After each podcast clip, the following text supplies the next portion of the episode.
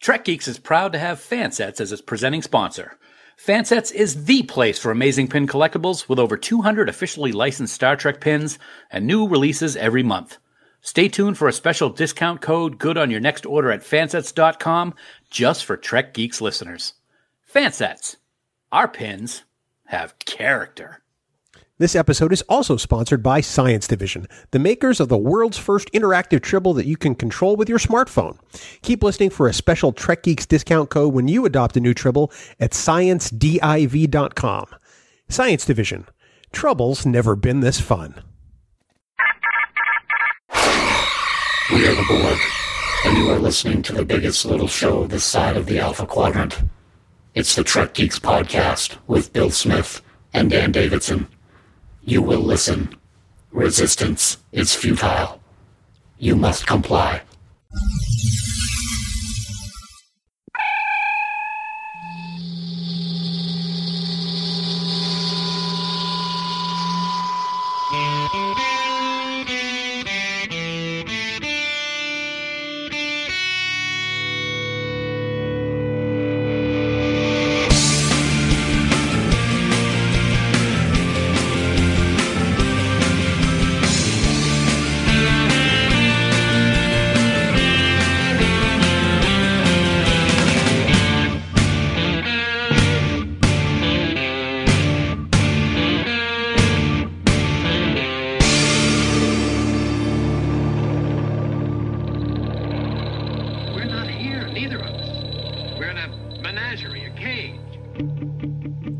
Podfleet Command, Central Command. It's the biggest little show this side of the Alpha Quadrant, the flagship of the Trek Geeks Podcast Network. Greetings, ladies, gentlemen, children of all ages, and welcome to Trek Geeks. Uh, somebody thought I was going to say Fenway Park, but I didn't. But what can you do? I'm your co host, Bill Smith. We're very excited to have you here for episode number 224 and a fun discussion that we have on tap for you. Um, and of course, with by saying we, that means that I, I probably have somebody to co-host the show with me. Um, I wish I could just cut the episode right here and leave a cliffhanger so you never know who it is. But he, um, let's just say, if he were an episode of a two-parter, he would be the best of both worlds part two. Pretty much a letdown. Wow. But resolves the story kind of well. He is Dan Davidson. Dan, um, fire. I knew that you were going to say that. I knew you were going to introduce me as being the letdown in a cliffhanger. So I appreciate that very much because we did have some letdowns in the cliffhangers department, I'm afraid. A few. TNG, yeah, a Yeah. little bit. It's good to be here, man. Uh, episode 224, To Be Continued is the title, which that's a cool name. I got to admit, you've been coming up with some good stuff lately. I don't know what you're doing, but keep it up, pal. You're going to get a gold star on your homework pretty soon. Oh, I love gold stars. Yeah, I know you do. I um I, every now and then I have these these crazy ideas, and um I, I just I figured two parters was a good topic, and um what better title for a, an episode on two parters than to be continued. So here we are. It's fantastic. What a, that's fantastic. What what you originally thought of doing was even better. That we are going to end the episode on a cliffhanger before I go on vacation. But we love our listeners too much. We didn't want to do that to them. Yeah, no, it's, I think if we'd done that, there would have been a revolt. Um, people would have just been bailing on us, and and I couldn't say that I blame them because. It's uh, what thirty years ago, Best of Both Worlds cliffhanger happened, right? Gracious. That was the summer of our discontent. thirty years. Yeah, Thirty. that was a brutal summer, man. I just remember I had a good friend in Hudson, New Hampshire, and I was at her house, and um, the first Borg episode was being shown before Best of Both Worlds. And I got to admit, I did not see Q Who before that time. Oh, really? I had not seen it. So I was freaking out. And then Best of Both Worlds was on. I watched it at her house. And it was just, she probably thought I was more of a psychopath path than she thought of beforehand because I was just going berserk at the end of the episode. It's it's one of the greatest uh, alien adversaries ever created in Star Trek, and those TNG episodes, right up to Best of Both Worlds, are just are are they stand head and shoulders above everything else. Yep, there are some good episodes after that, but uh, they really are in a class all by themselves. Speaking of being in a class all by themselves, Dan, our listeners are the best of, of all of the podcasts, and um, we'd like to hear from them every once in a while. How can they get in touch with us? We do love hearing from you guys, so please uh, uh, reach out and uh, say hello. If you're looking to get in touch with us, you can head on over to trekgeeks.com slash contact, and there you will find a multitude of ways to communicate with us. There is Skype chat, there's email, there's voicemail by way of that big blue button using SpeakPipe. We've been getting some SpeakPipe messages recently, Bill. We have. Uh, whatever way you want to contact us, make it so because we love hearing from you. Plus, of course, there's also the most positive Star Trek group on Facebook. It's called Camp Khitomer. It's our official group and it's where over 1700 other friends gather to talk Trek. It's always positive and we never allow any bashing or gatekeeping. We will shut that down. Right down. Right down. Uh, to join the group, just head on over to facebook.com slash groups slash Camp Khitomer and be ready to be part of a truly wonderful social experience. And as always, we want to thank our wonderful admins, Haley, Jackie, and Dan, for the amazing job they do running the camp. Also, uh, please remember that uh, any comments or messages that you leave us in any of these places, Bill, uh, it's going to be used in a future episode. I hope so. Yeah, so well, send those so. send those comments in. Okay. Not you. Oh. I have some comments for your face. Oh, oh there we go.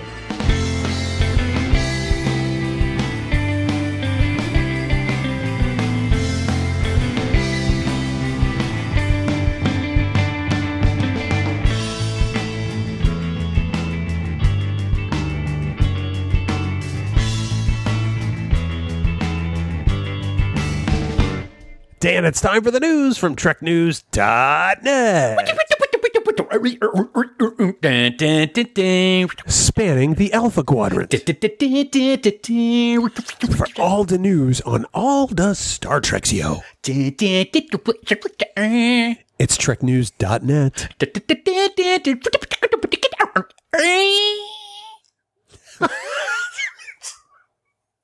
You sound like your battery ran out. Online at treknews.net. There's a great scene in the office where uh, where Michael has this uh, will go on and on and on and Pam says he'll do this until you take out his battery because that's the game they play. And he'll go, I was just learning to be low. and he'll stop right dead in his tracks like you taking his battery out. That's what I'd like to do with you on a daily basis. First up, Dan. We have been waiting for this news seriously for like a year a long, long time. And finally, we have a release date for the latest Star Trek series on CBS All Access and on uh, Crave TV in Canada. Absolutely. A a year. God, God, seems so much longer than that, actually. Um, we do have that, my friend. Both of us have been eagerly awaiting any and all news for Star Trek Lower Decks, and we finally know when the series will launch. On Thursday, August 8th, on CBS All Access here in the United States, the premiere episode telling the story of the least important ship in Starfleet will begin. It is time to rarely go where no one has gone before. And as an added bonus, as some of you may have seen on social media this week, uh, we are happy to bring you Discovering Trek Lower Decks each week to discuss the episodes. Joining Bill and I will be our dear friend Sarah from the Rewind podcast, available right here on the Trek Geeks Podcast Network. And Casey Shasky, one of our wonderful producers and also a producer of Star Trek Continues. Each episode will have a fun roundtable to uh, and talk about all the fun that is Lower Decks. And I don't know about you, man, but I am pretty excited for both the show and this new po- podcast. You know, it's interesting because I, I didn't know what we were going to do for Lower Decks, and neither did you till they Yeah. announced the date. And, and you and I said, "Well, do, do you want to do you want to talk about it?" And we said, "Yeah." um, so then we decided, well, let's just do it as part of Discovering Trek because it is new Trek. Yeah. Um, so I'm excited. I think this is going to be fun, and that's really what I'm looking forward from this. And especially during this time, Absolutely. I need some fun, and I think that Lower Decks is going to fit that bill. I think it's great because it's only 10 episodes, and I, I think they're only going to be half hour episodes and it is animated. So we're going to have just short discussions, round table, kind of, you know, joking around, having fun. Um, it's all about fun when it's you, me, Casey, and Sarah. Let's just hope it's sober. Up next, Dan. Sir Patrick Stewart is anxiously awaiting a return to normal life to start filming Star Trek Picard Season 2, but during the interim, he had quite the announcement for his fans. Yeah, he absolutely did. As many folks know, during this COVID 19 pandemic, Sir Patrick has been on social media with his daily sonnet readings. But recently, he hasn't been posting them as much, and he finally told us the reason why back on June 30th, as he announced, quote, a longer than expected break from sonnets, but I can now share the project I mentioned. I'm writing a memoir. I've been thinking for some time about writing down my life stories from my earliest years in Yorkshire onwards. End quote. His publisher Gallery Books said that the book will reflect on Stewart's major roles like Star Trek, as well as his childhood in Yorkshire, England, marked by poverty and domestic violence, as well as his lifelong political ad- advocacy and ongoing charity work. Uh, dude, this guy's like the Energizer Bunny. He just he just doesn't stop. And now that he's in a golem, he's going to go on forever. no doubt. And we should add that Gallery Books is a division of Simon and Schuster, an imprint of that particular publisher. There you go. So um, it is going to. It's it's not like it's being published by the internet. This is being published by a major Yeah. uh, major publishing house. Um, I for one will get the audiobook of this because I can't imagine any better way. Um, to hear about Sir Patrick's life than to have Sir Patrick read it himself. And I'm almost positive he will do the audiobook. I mean, I would listen to him read the phone book for God's sake. Yeah, I don't do audiobooks, but I tell you, if he does this audiobook, I will also get it because it would be just amazing to listen to. one of my other favorite things to listen to that he does is his one man version of a Christmas Carol, which I've had on CD for ages. Um, but uh, to hear him tell the stories of his life, I w- imagine it will be uh, it, a really riveting listen. I, I'm, I'm looking forward to this almost equally as much as I am Star Trek Picard season two. And finally, Dan, friends online recently learned that I have begun playing Star Trek Online, and I truly am having an absolute blast. And now Cryptic Studios is launching a new campaign with some familiar voices. Yeah, and uh, I got to say that uh, because you have joined the ranks of Starfleet, I too have returned to the game uh, uh, with a new character of my own. I am having a great time as well. And join both of us join this just in time for the newest release. Uh, Cryptic Studios recently announced Star Trek Online: A House Divided. This new story really sounds badass. After accidentally sending herself and players through time with stolen Federation technology, J'Ula, sister of T'Kuvma, find- thank you, finds herself at war as the modern Klingon Empire has done the unthinkable and, and allied themselves with the Federation. J'Ula and her lieutenant Akar, I don't know if it's Akar Arkar, grandfather of Chancellor Gowron, have taken it upon themselves to right this wrong and call their true Klingon brethren to arms. It's now up to the player to quell this rebellion alongside Chancellor Martok and maintain the newly founded peace within the Federation. That's the description of this release. The new updates will bring back our friend J.G. Hertzler to voice Chancellor Martok from Deep Space Nine, of course, as well as Robert O'Reilly, who, pay, who played Chancellor Gowron, uh, and he's going to voice Gowron's ancestor, Akar, or whatever how you pronounce the name. Um, and he is a loyal servant to the treacherous J'Ula. Um, this character was introduced in a previous uh, release from Cryptic Studios called The Rise of Discovery. But uh, Cryptic promises that Robert O'Reilly brings, quote, a new dimension and character to the role. Now, I haven't run into this part of the story yet, Bill. Uh, I'm Lieutenant Trek Geek Dan, and I'm still in Discovery's time period on the USS Caliaria. Uh, but I can't wait to see and hear this new adventure from Cryptic Studios, and I know you're having an absolute blast with it. I am uh, Lieutenant Commander Jonas Dwight Schrute of the USS Scrantonicity, and I have encountered J'Ula, um, and she's she's bad. She is a bad person to know. Um, I, so I, I encountered her playing through the uh, the Discovery levels in Star Trek Online. I have run into her, just nobody else. Yeah. Yeah. Um, so it's going to be it's going to be pretty amazing. It's I'm having so much fun, and I didn't think I would have this much fun playing Star Trek Online. So if you haven't picked it up yet, uh, you really should give it a shot because you don't have to be an expert in MMO games by any means. Because I certainly am not. That's true.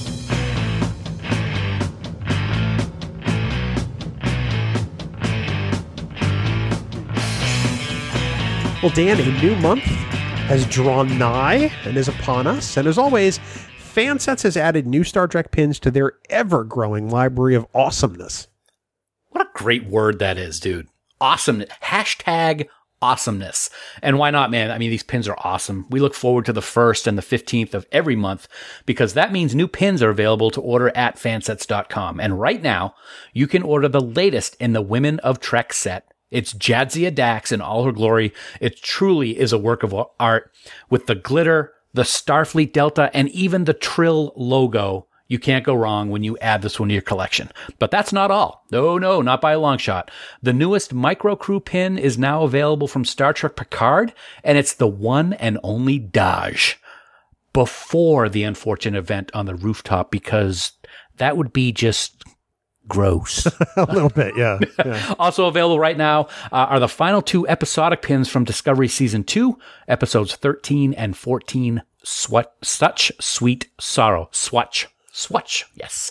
Uh, and that's yeah. the crest. Yes, exactly. That's not all because in just one week as we record this, the second set of new Trek pins for July will be available and they are from the Women of Trek, seven of nine, along with micro crew pins Narek from Picard and Wesley Crusher from TNG. Shut up, Wesley. Wesley oh. Crusher. Who? Wesley. Those pins are going to make people very happy, Dan, as well as this little teaser. So, Fansets is going to have a big announcement next week, and we will be sure to let you know as soon as we have the thumbs up. Until then, head on over to fansets.com and put a bunch of pins into your cart and accessories and gift certificates. Just put them all in there because, you know, if you spend more than 30 bucks, you're going to get free shipping anyway.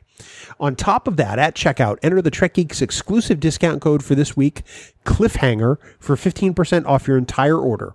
That's C L I F F H A N G E R in all capital letters. This bonus code is going to be available to use until Wednesday, July 15th, 2020 at midnight Eastern Daylight Time. Fansets. Our pins have character.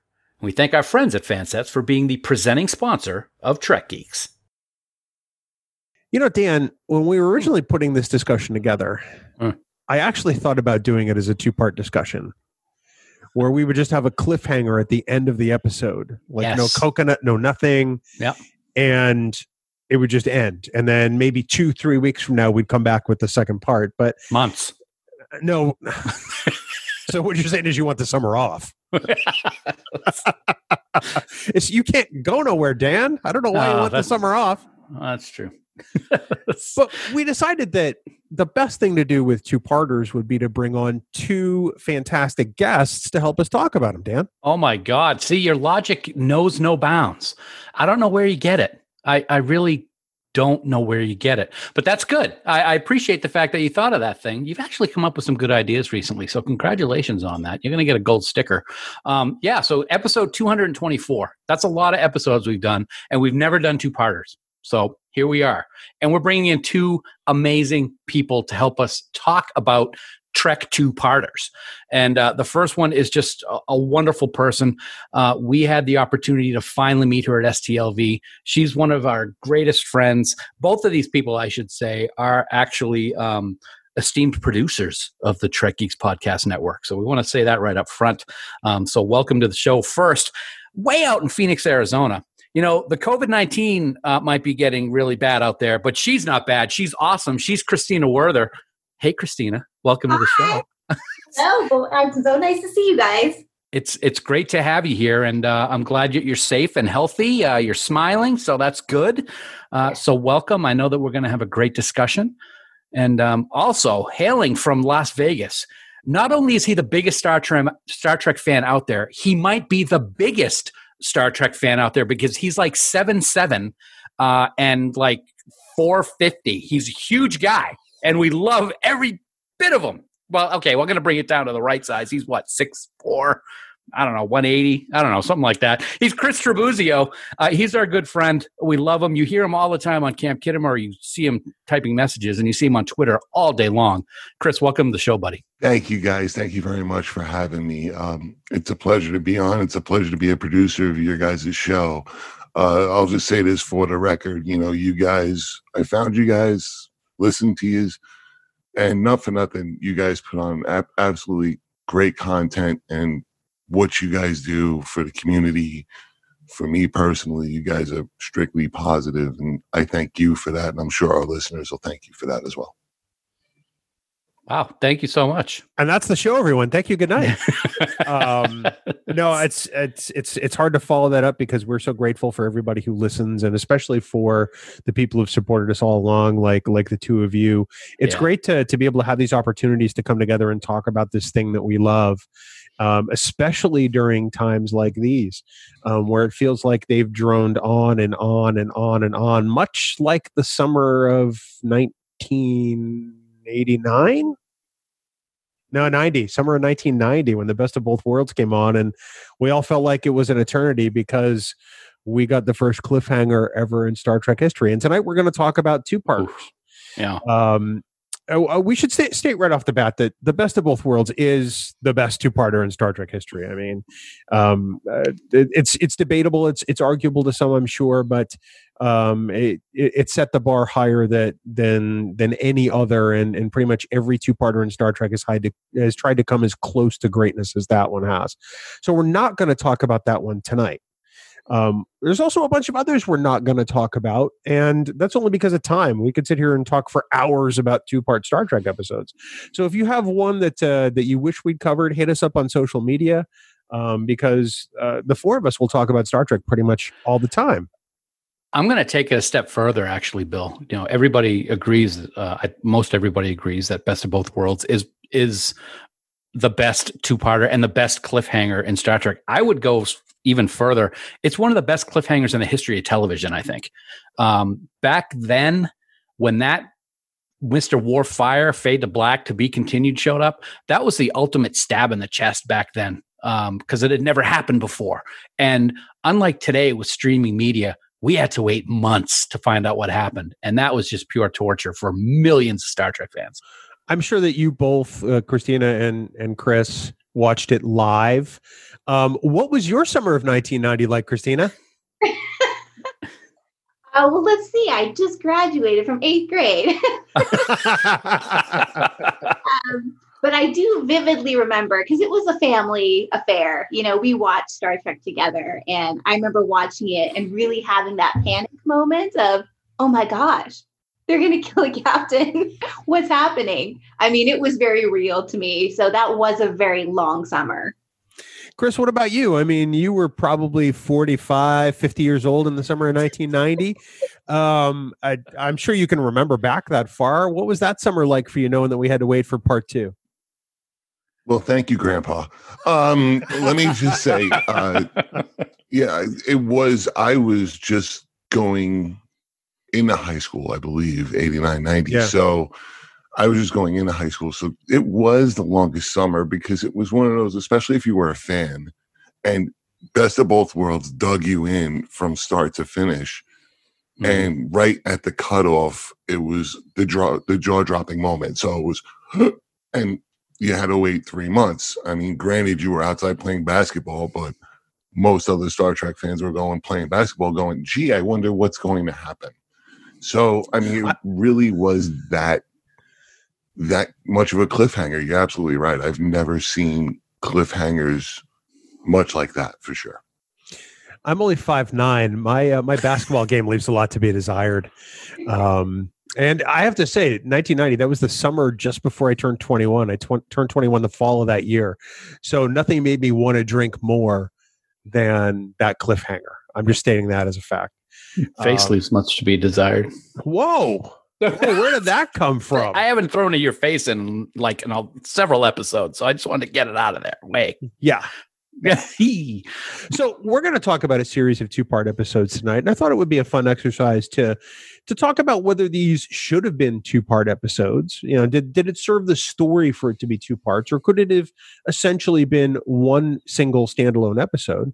And if it was a cliffhanger, did do you think that it provided the kind of anticipation you'd want?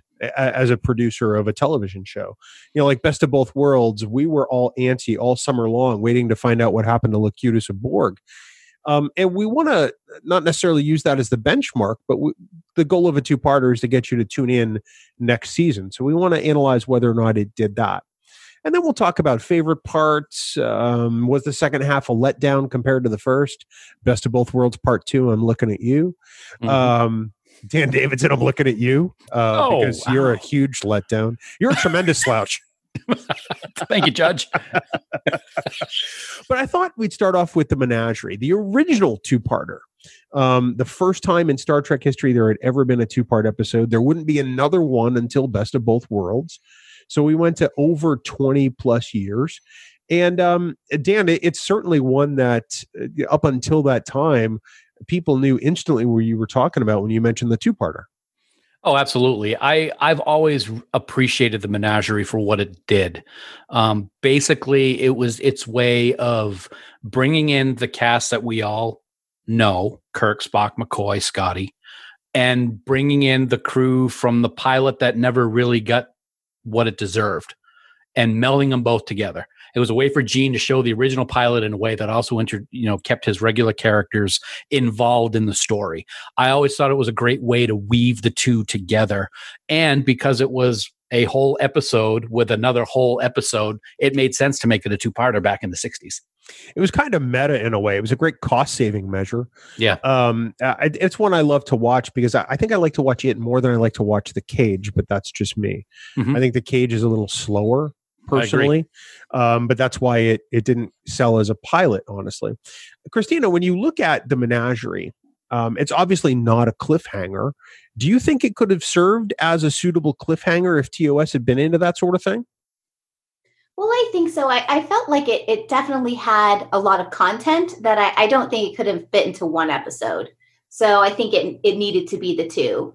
Um, and I do feel like, I mean, to think that Spock would basically, you know, commit mutiny or you know in some form and you know that obviously was something to kind of raise your eyebrows and uh, try to see if you know what actually was going to happen um, you know what was he doing this for? And so i did feel like it was a good plot and like, needed that two-parter.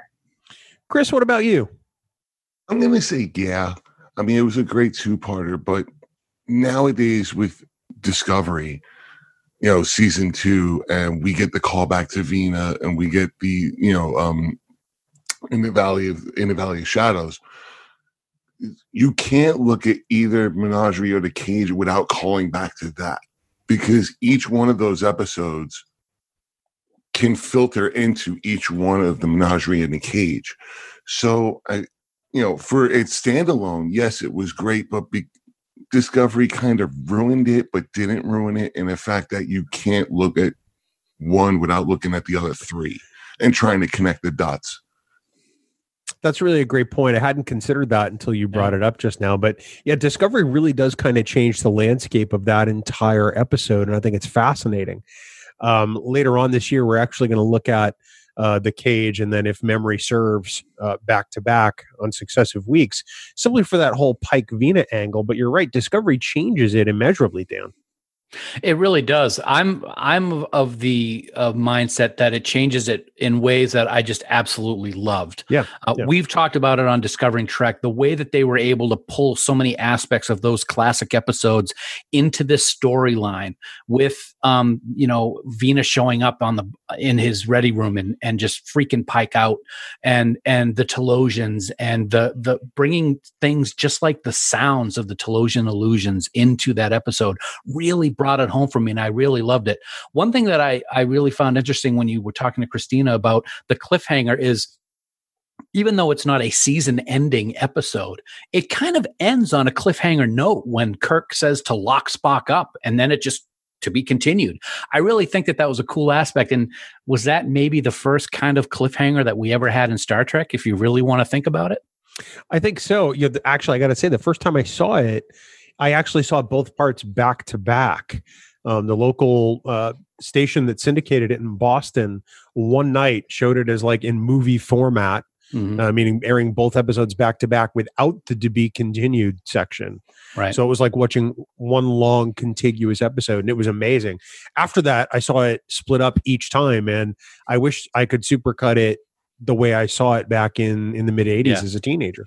Yeah. Um, and I totally lost my train of thought because um, I just remembered that one piece, and now the rest of my gray matter is just gone. Well, it, it, when you when you put it together in one full episode like that, it's it's not really a cliffhanger, and it no it it works. It could just be a lock yeah. them up commercial, come back in, and then it's the next scene.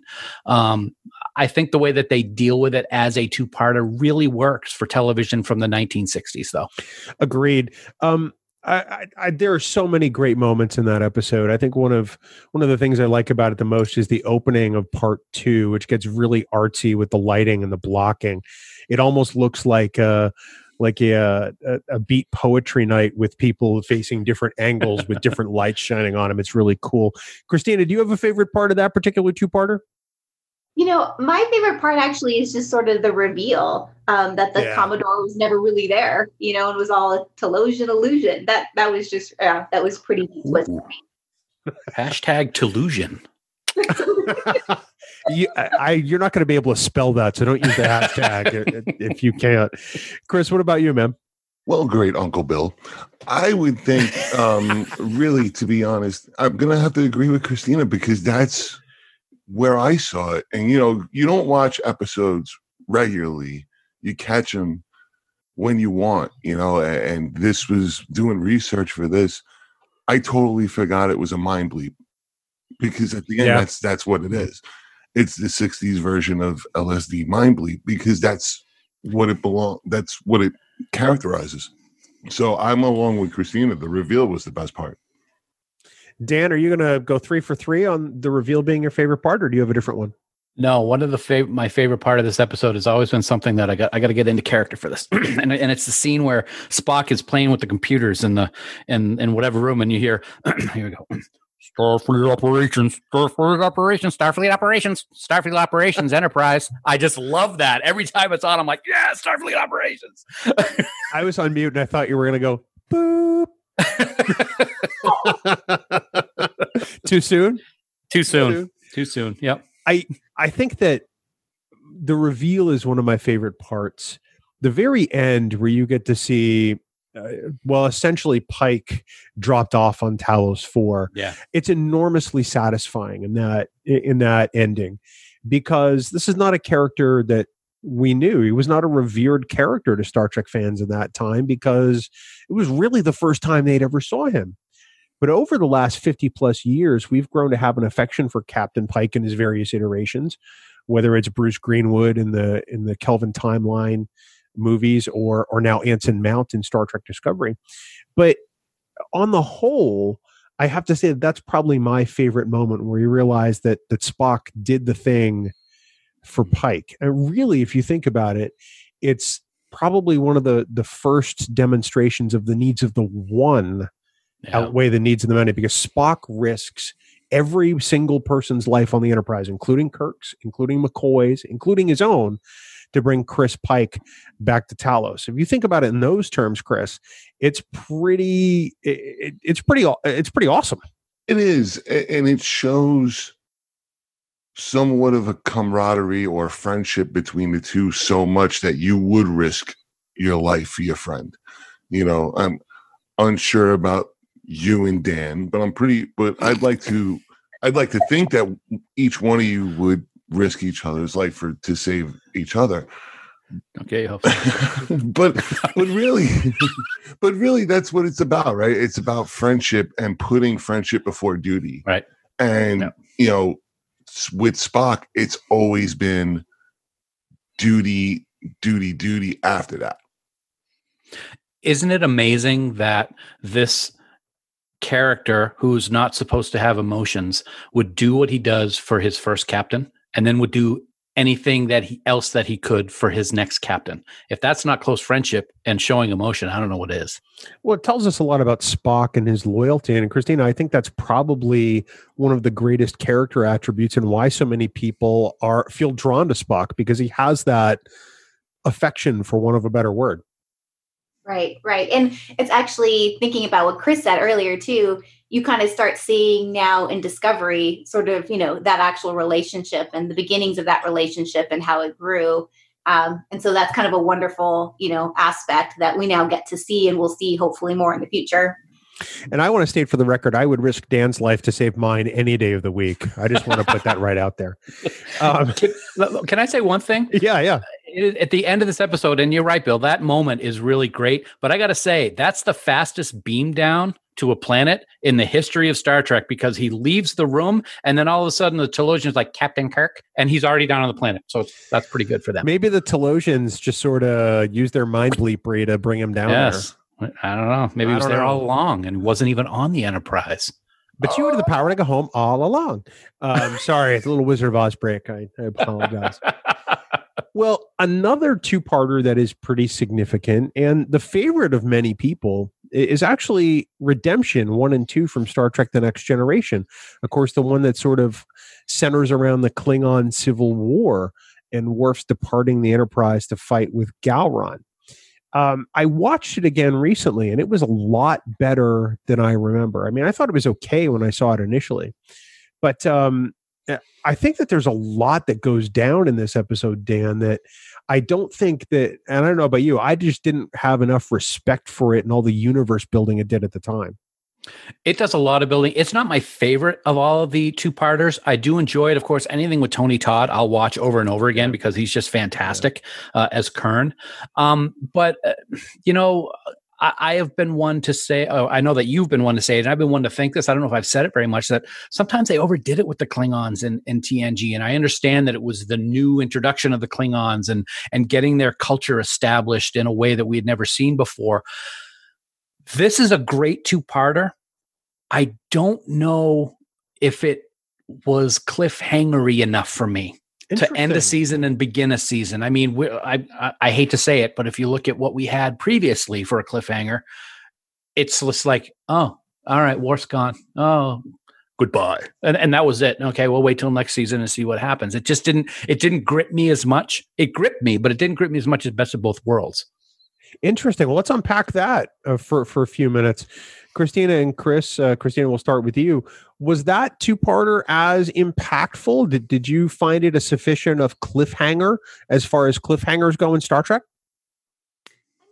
I guess it met the definition of cliffhanger. This is my lawyer nature coming out now. but I had the same sort of reaction as Dan, where you know it was not. I didn't kind of wasn't like waiting, waiting. You know, just can't wait till it premieres. Like, I okay, I knew it was going to come out. What was you know what was likely going to happen. It was a good episode, and I did rewatch uh, recently too, just to also kind of refresh my memory.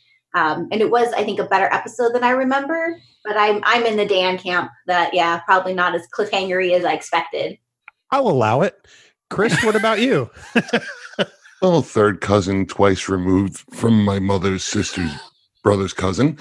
I'm going to go ahead and say, uh, I'm going to go ahead and complete the trifecta with Dan. I'm going to go, ahead and say, yeah, it's not cliffhangery. While it is a Worf story, it, it truly is the Worf story. You know, goes off to war. I'll see you later. It really does. It really didn't grab me. It, I'm like, Dan, meh. You know, Oh, Oh, we got a meh. I, All I got a meh. That, that that's that's the the meh part of it.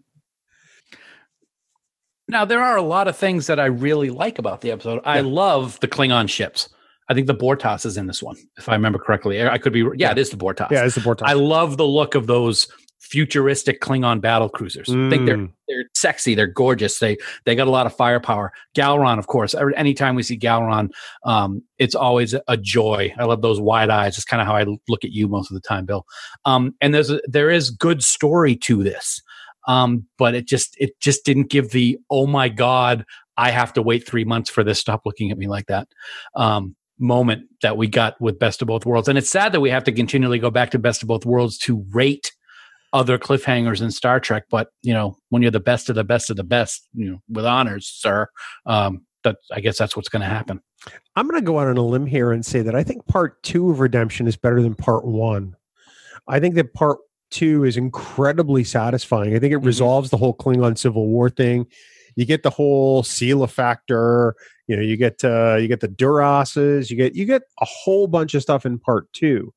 I think they could have done this as one episode, but I'm kind of Yes. glad they didn't because they took the time to unpack a lot of the part two stuff. Which I think if they'd cut any of it out, Christina, it would have been a real mistake. Yeah, I agree. And i've actually forgotten also about um, data in command. Yeah. You know, I sort of forgotten that that's that episode contained it, and uh, it was really it was good to kind of look back at it again and kind of see sort of that dynamic and you know how he defied orders in order to you know expose the Romulans. Right. Chris, is part two better than part one? I'm gonna say yeah, but I'd like to be without Sela. I thought Sela was misused in this episode. Interesting. I thought Sela was In- really misused in this episode. Maybe somebody like Tomalak would have been, you know, something along those Sure. lines. Sela could have been used for something more, uh, more impactful. This really didn't grab me as a Sela. Oh my god, it's Sela episode. Um, I, I really think you know, center the first half of the story was Worf and dividing himself between the human and the Klingon side, and now he's going to find his Klingon side. Um, and then the bet the second half is the battle, which grabbed me more than the reveal of Sela behind the Wow. curtain. That's really uh, that's a really great thought. I hadn't thought about that. I think they did a nice job, Dan, of of building up her involvement, Mm-hmm. teasing her in various episodes to the point where she steps out of the shadows. Eventually, it's kind of a oh, well, this Yes. is a thing. Yes. Um, but yeah, I, I I think it really could have been any Romulan, honestly. I think that they did the uh, whole Sela thing because you know we kind of want to see we you know the Denise Crosby factor you know with Yeah. yesterday's Enterprise and all of the problems that could be coming about that could be a discussion with what happened in yesterday's enterprise. It was a way to bring her in the storyline. It was I, and i apologize i thought Worf leaving at the it was the last moment before to be continued and it was not. It was denise crosby stepping out of Sela, and that was a, a, a very interesting moment but i i totally agree with you bill episode two is, is this is something that doesn't happen often with a lot of two parters in star trek. Episode two is far better than episode one i think. I love the sutherland aspect with hobson and the Yeah. way that he uh he is kind of a jerk with data just because data's an android. It's a good um it's a good it when you look at it he's a he's being a racist towards data. And it's a and especially with what's going on right now in our world that is a perfect example of um how things may not have come to be what Gene's vision is in the 24th century because we still have people acting like that. Um, but I think that I think episode two is is much better than episode one. The other great thing we get as a part of this this second half of the episode is Picard essentially telling Data, "Yep, you disobeyed orders. This is going on your permanent record, but damn, well done, Yeah. man." and I love that aspect. I love that that depth to Picard, where Picard will play by the rules, but Picard also knows when the right thing is the right thing. Chris, I you, you see it in Redemption Part One, where he's so by the book, and you know he says it later on in all good things. You know, I should have done this. I should have been with everybody. Should have been more of a family man with my crew. But you got to think that Worf's decision. You have to be somewhat personable. Yeah, Yeah. I, I think of it more in, in a management aspect. You can't be business all the time when someone comes to you with a life changing decision or or a soul searching decision, you have to be you have to see from his side and you have to be more I'll give it to you and whatever you choose is your own path. I'll let you go. Plus he was the you know he was the arbiter, right? He was he was the guy who stood behind Worf, so you would think he would be with the choice of Worf going to find his Klingon heritage but he wasn't. He was so stuck by the rules because of what encompassed the mission. You know, and, and that's what I that's how I felt about it. no, I I can totally see that. Christina, true or false? Captain Data would fire Dan out of photon tube. True. Yes.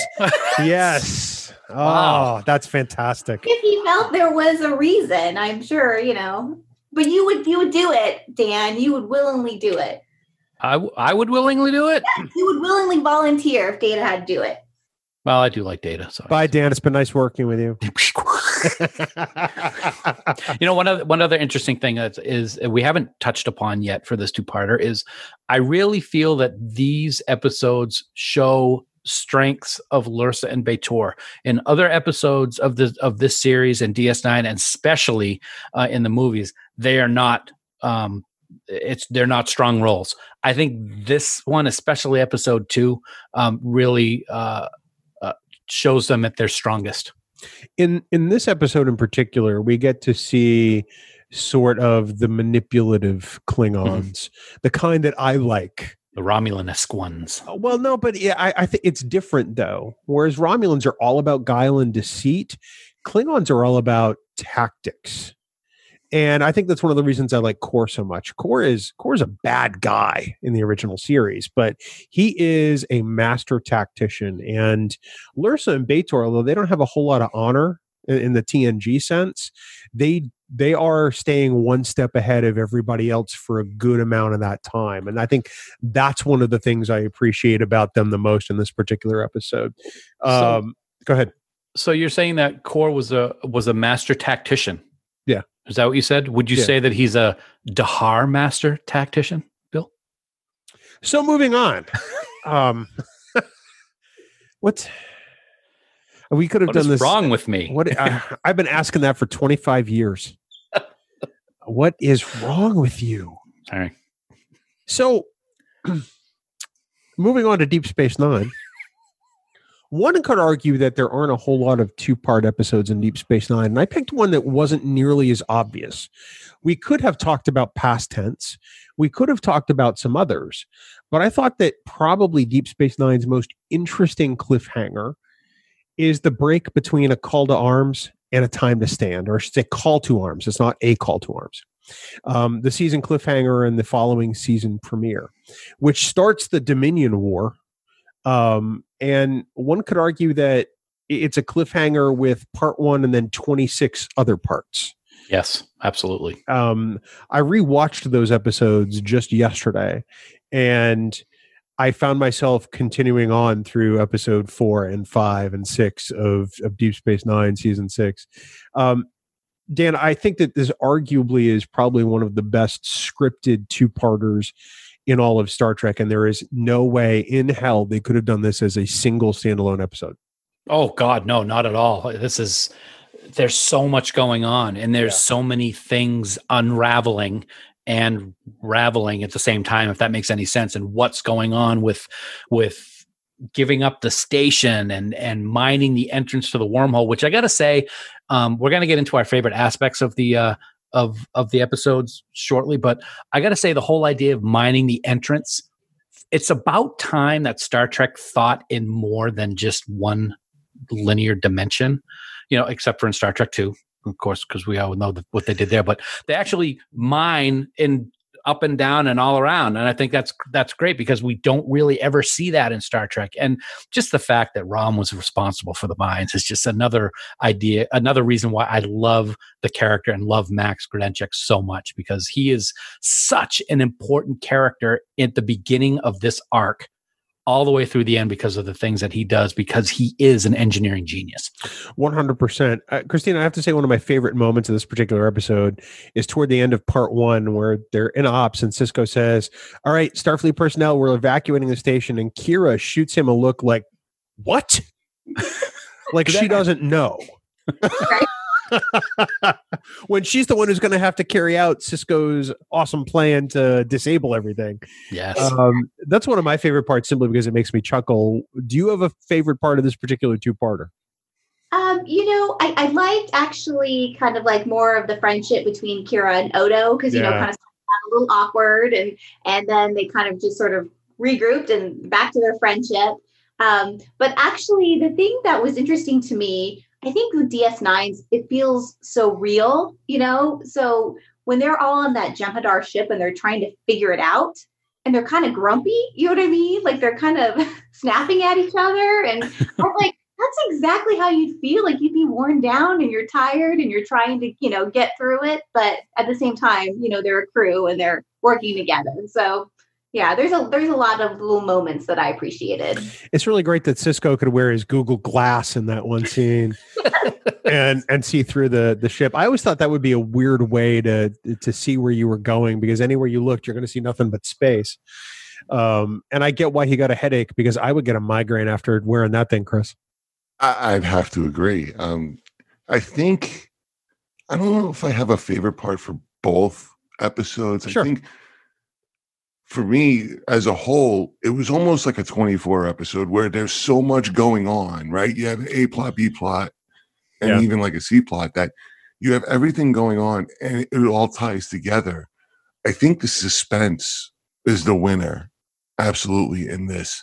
Um, more towards towards the end, and then we find in the beginning, and now you have the Cardassians take over the station, and what to do, and so on and so forth, and what happens in between. But I think the suspense, and then the battle, you you know, the going out and having to leave home, you know, never not knowing when to come back.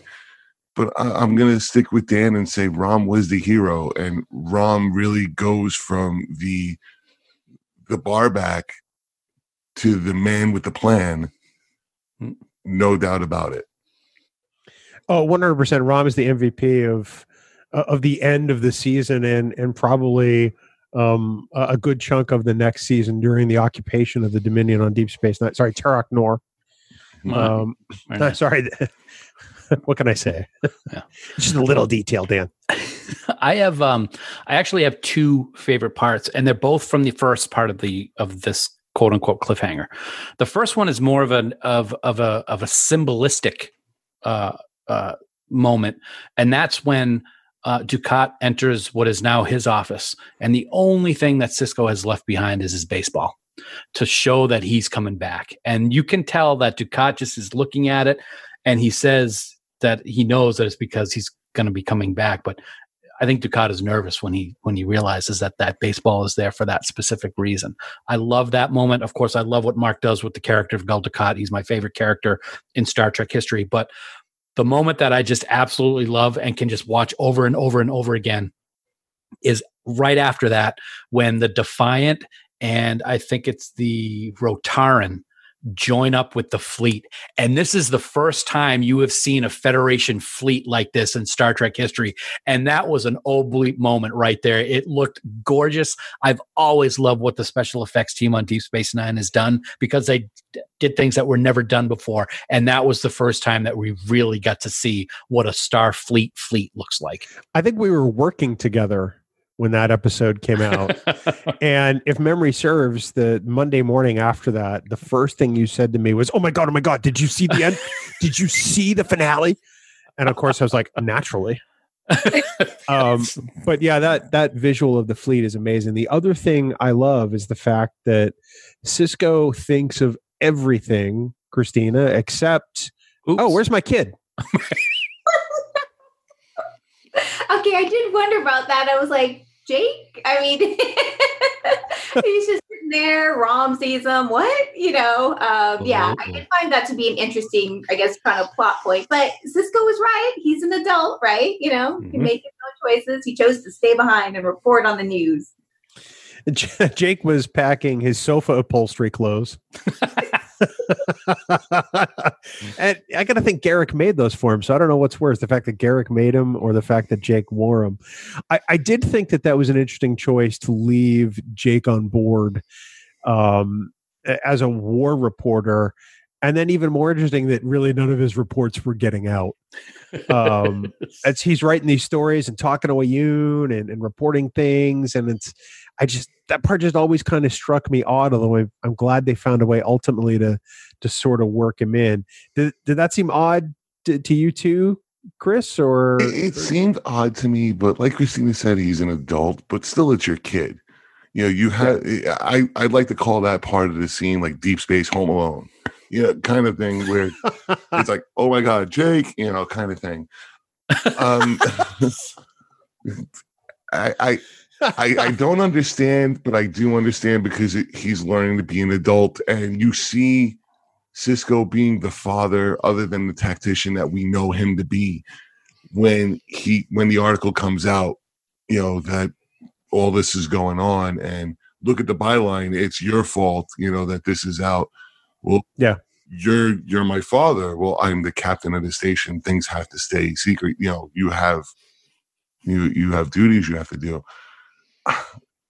But all the same, I think I think my favorite part would have to be the drama of the Seventh Fleet when Bashir gives the news of the Seventh Fleet coming in, and you see Sisko, the master tactician, become human.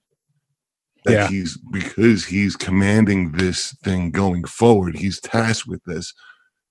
Another fleet is lost, and it's the whatever it was in how many days.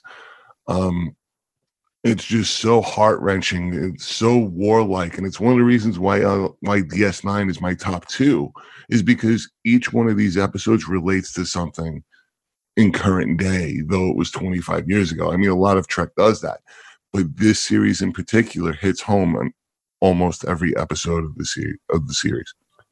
The writing in Deep Space Nine, especially in this part of the series, um, season five into six, I think it is, um, is just so so cohesive and so tight that everything they turned out in that period was was just amazing. Um, yeah, there are a couple of slower episodes here and there where they try to throw the pace off. Um, there's a couple of Ferengi episodes that I personally could could watch or not, but they are really in a mad slog to the finish of the series now. At the end of you're starting from season six all the way through seven, and if you go back and you just look at what it took to script that out and write it, it's nothing short of masterful, Dan. Absolutely. That's what I mean. It's the first time we ever saw this in television. This type of of more than one season arc. Um, you know, it's not the episode of the week anymore, and I think that they they were hugely successful with that and it wasn't appreciated at the time which is why i think now deep space nine is the favorite for so many star trek fans as it has become 25 years old and people are watching it now when they have streaming television all over the place and they can see what this type of serialized television is like. I love what they did at the end of this of this uh, two-parter everyone and that's you know at the end when they're um, looking to destroy that Ketracel White facility. And their ship gets severely damaged. And according to Dr. Bashir, it's going to take over 17 years for them to get back to Federation space. And that opens up the whole next chapter of a, of a few episodes that are fantastic episodes. Rocks and Shoals, I think, is coming up right yep, after this. Right after it? it. Um, and that's a fantastic episode. So, I mean, it starts with the end of season five really gets going at the beginning of season six and then just goes on for the rest of the season. Like you said, Bill, there are a couple things thrown in there here and there to break things up, but on the whole, unbelievable television for those two and a half seasons. It starts two seasons of to be continued without the yeah. words appearing on the screen. And I think that's what's so beautiful about it and why I, I threw it into this particular discussion.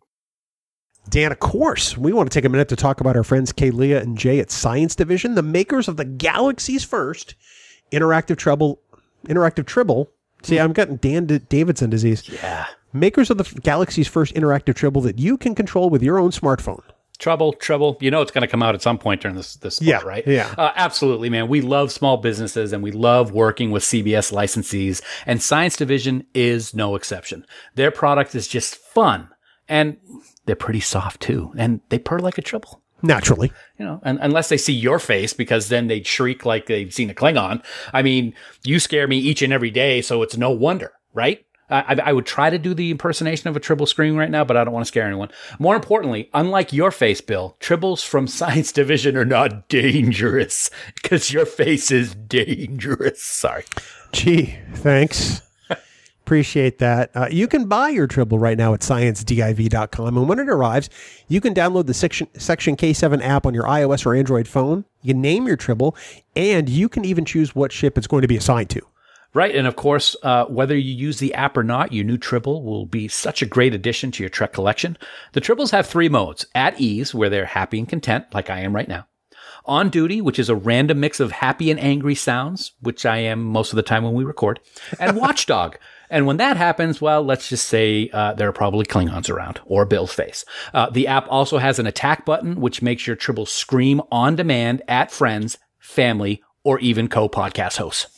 Oh, I wonder who you could be referring to there. I'm not sure. Now, of course, if you order your Tribble today, Science Division is giving Trek Geeks listeners a special $5 off the adoption of your Tribble. Head on over to sciencediv.com to place your order. Now, normally these furry little creatures go for $69.99, but if you enter the special code K7, that's capital K and the number seven. Use that code and you will get $5 off your Tribble adoption. Now, this offer code is valid now until July 15th, 2020 at 11:59 p.m. Eastern Daylight Time. Science Division. Trouble's never been this fun, and we thank our friends at Science Division for sponsoring this week's episode. Looking at one that's a little more defined and not a cliffhanger, but certainly one that is revered in Star Trek history has to be Voyager's Year of Hell. Voyager did a lot of two parters, probably more than your average Star Trek series. Um, and I want to say they were quality two parters. They did, uh, you know, they did cliffhangers. They did mid-season two parters. They they they seem to do more, at least in my observation, more than their fair share. Whether that's just my perception or not. And for me, Year of Hell is right there at the top.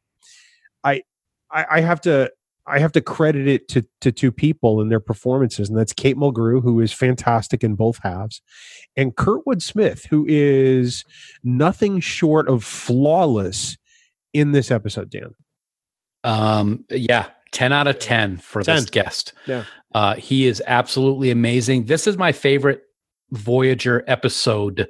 I combine them as one. I just I I love Year of Hell so much. I I have a Krenim warship sta- sitting right over uh, at the other side of my room from uh, um, from the uh, Star Starships collection, which I absolutely love. I actually think I have a Krenim warship as a ship in Star Trek Online, if I'm not mistaken. I have to go see if I have that.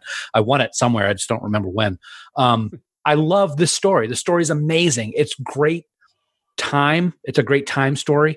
It's it's sad. It's got a lot of sadness in it. And What in what Annorax and Obrist and everything have been doing for so long to try to restore this timeline and get the love of his life back. And how many times have we seen that in Star Trek, in Star Trek Two, and in Star Trek 2009? The you know the whole idea of of what the villain quote is going through and doing is for his wife or his significant other or however you want to call it and it works perfectly in this. I just love this the aspect of the time distortions and changing things so much. And just the fact that voyager was there and they didn't know it caused an entire miscalculation as Obrist would say uh, in the episode. And it's just fantastic. I have to say that uh, we talked at one point about reset buttons and and those types of episodes. And christina for me i think this one is probably if it's not a perfect reset button episode, it, it's certainly right up there because it it tells a compelling story and then finds a way to write the timeline that is, is pretty flawless. Yeah, I agree. Um, I actually thought it was interesting too because you know how there's a lot of commentary about how you know Voyager in one episode gets damaged and then miraculously the next episode is perfect, right? Well, in this two-parter, I mean, you see it over and over how damaged it gets and things are falling apart to where then she has to let the crew go, except for senior staff. And so it it was it was kind of like that continuity was there. Um, and then they had the master reset, but it was plausible, right? With the temporal yeah. incursions, yeah. and then everything began again. So I thought it was really well done. I, I think that the thing that that really sells me on this episode is that believability. I mean, you know that it, it, can't keep going this way, although they had hoped to do it over more than just two episodes. But you get to see the loss and you get to see the toll it takes. And I think that's really what makes this episode stand head and shoulders above the rest. You know, Chris and Voyager, a lot of the times they kind of subdued their emotions and downplayed them. And this one, you see how frustrated and tired and weary everybody is. And I think that's why this episode is so great. I have to agree. Um, you know, put yourself in their shoes. It's a year, it's 365 days nonstop, working 26 hours a day, probably maybe four hours of sleep. You try it and tell me how you feel. And if your hair isn't stand on end like Janeway's does, the thing about I love this, I love this two parter, and I think I stand with most of the Trek fans that say this should have been a season arc. Yeah, so from year for year one, year of hell one, year of hell two, this should have been a whole season. The only thing that ruins it is the fact that once year of hell two starts, she's got the fleet already. She's already made friends. Had this been a cliffhanger mm-hmm. and year of hell two started, I wouldn't have, I wouldn't care how she got them. But because right. they're back to back, it makes you think, wait, you made friends so fast or whatever it is. Because all of Voyager is them out in the Delta Quadrant by themselves. They have to fend for themselves, so they have to make allies, right? This would be the perfect time in this two-parter to show how you make allies in in, in this time that they have to do it, that they have to go after Kurtwood Smith. I was going to say one of the things that I, I, really appreciate about this episode, and I didn't realize it until my rewatch uh, on H and I, is that this episode is discussed back in season two or three. Uh, they talk about it hasn't even happened yet. Yeah. And they're talking about it. That's the whole idea of the whole these time stories are just so incredible in Star Trek. And and I gotta agree with you, Chris, hundred percent in my mind, this should have been a season ending cliffhanger where everybody splits up. And then it makes more sense that when the next season starts, she's made allies. Um, I really think that that was a misstep. Um, but it doesn't take away from from the love of the episode in any way, shape, or form for me. Well, let me ask you all this, since since it's been brought up now a couple of times. If this had been a season-ending cliffhanger, would it have been as good or better than Best of Both Worlds? No. Christina, we'll start with you. Hmm. Interesting. Yeah, I don't know that it rises to the level of Best of Both Worlds, but it would have been a good cliffhanger. Okay, Chris. I'll go. With, I'll I'll go with Christina. I'll say yeah. I say that would be the number two. You know, Best of Both Worlds being number one. I would say it would definitely be top top two for sure. And Dan, nobody cares what you think. So, um, I think one of my favorite parts of of this episode, one of the things they do consistently with Janeway throughout Voyager, is they try to give her plenty of hero moments because, damn it, she's earned every single one of them. And at the end, she gets the Schwarzenegger action hero line um, right before she crashes the Voyager into the Krenim ship and resets the timeline. They give her the very, very predictable times up and it is nothing short of awesome. Time's up, Annorax. I'm going to bring my Voyager starship into your house real quickly. yes. I'm going to drive it into your house. yeah, it's um, fantastic. It's fantastic. Um, wow, that was a great impersonation, Christina. Great job. and then the the thing that I really love about the end of this episode is that they humanize it you know, it could end with just Voyager going on their merry way. But I think, if I'm not mistaken, the last shot you get of the episode is Annorax yep. with his wife and his daughter living his life and being happy as if the whole thing never happened. You saw the life that could have been that actually was. Yep. And it really changes the entire tone of the episode.